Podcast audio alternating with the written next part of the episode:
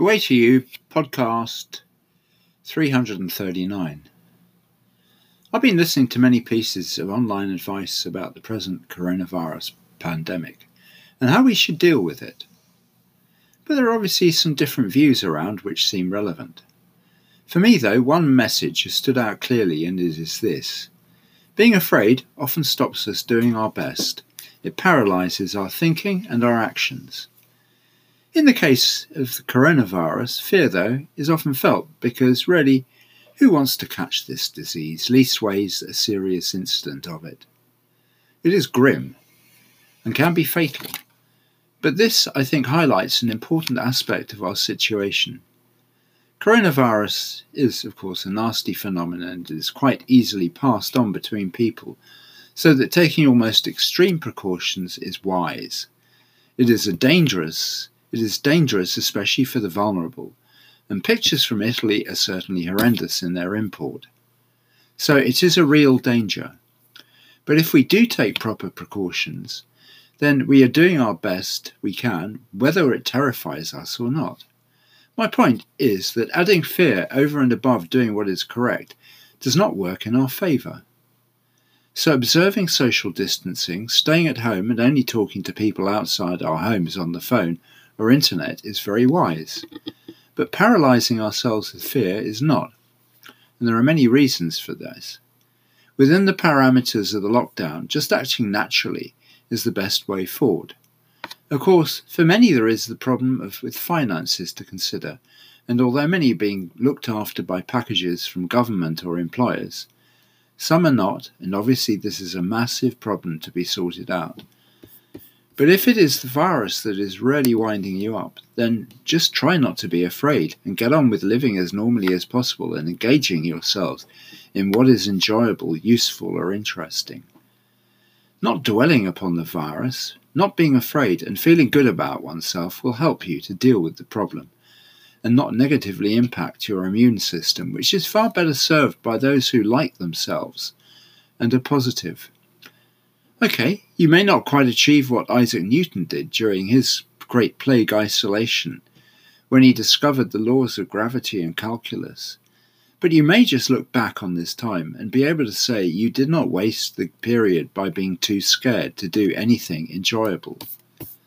So, my advice is to stay sane and stay safe, i.e., just do what you're told and make sure you observe all the precautions, but don't just sit in terror about it.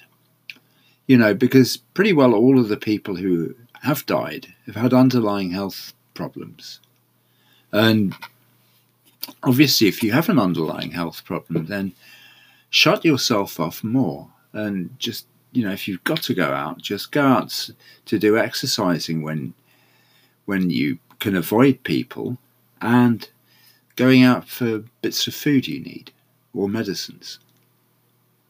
And, you know, although the deaths and stuff are really scary and the incidents of catching the illness, uh, you know, it seems quite common, you know, it's, it's many thousands now and far more in the US, obviously.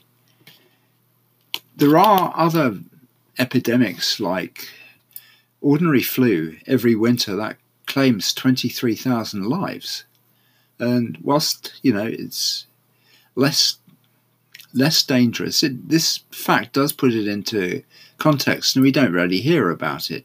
What makes this pandemic so extraordinary, I guess, is how quickly it spreads and how easily it can affect people. But, you know, just get on with doing what you've got to do and don't let the coronavirus be an excuse not to do things like losing weight or getting fit. And okay, you may not be able to do everything like go to the gym or um, go to the swimming pool, but there are some exercise bits of exercise you can do either outside or in your own home. And at least in the UK, there are sort of people running exercise classes on YouTube and stuff um, that are quite easy to tune into and worth doing, worth pursuing. You may find that you get through this period is more easily than you think you do by being constructive. And don't let the coronavirus incident be an excuse not to get on with doing what's best for you. You may have to adapt, you know, adaptation is necessary. But so it's is it necessary to continue to fulfill your dreams, as it were, or get away from unpleasant situations by continuing to do the best you can to lose weight, get fit, or develop yourself personally. You know, anything like that, you know, it's worth pursuing. And, you know, it, actually takes your mind off the horrors of the situation. And you know, there's every reason not to want to put that weight back on again, not to get unfit again. You know, because the result the results of being overweight, particularly if you're middle aged, are so horrendous. The possibilities. I mean, you could have a lightning heart attack overnight if you're overweight. You know, your blood pressure could get right out of control, or you could by, be hit by a stroke.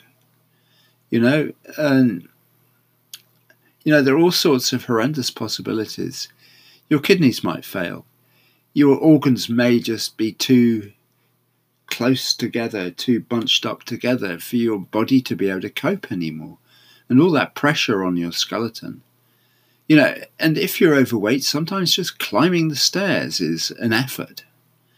You know, and really, you know, unless you're very old, climbing the stairs should be perfectly possible. And becomes possible when you lose weight. And then there are all those mental health issues that um, are avoidable if you lose weight, like the depression that most overweight people feel. You know, and I, I accept that some overweight people are quite happy being overweight, but for the most part, most overweight people are depressed. They lack confidence. They feel the world's against them. They don't feel included. They have problems in their partnerships, in their relationships. Because if you get fat as you get older, then it's quite easy to be turned off for your partner just to be turned off by you. You know, and you lose that spark of interest that you had together, which brought you together in the first place. Or people may just regard you as a bit of a dummy because you can't lose weight. And you know, okay, there's that drink you want, there's that slice of cake you might want, but are they really worth it? For the sake of immediate gratification, when your real gratification is possible when you lose weight or keeping fit. You know, do you want to lose the advantage that you've built up over time just because you're in lockdown for X number of weeks. It would be a pity to spoil it. Oh, there are so many reasons to want to keep on with doing the best you can and escape the terrible consequences of letting them go and falling ill and not staying healthy. So I put it to you, you know, that you should just carry on doing these things and not let a coronavirus become an excuse not to do them. Anyway, thank you for listening.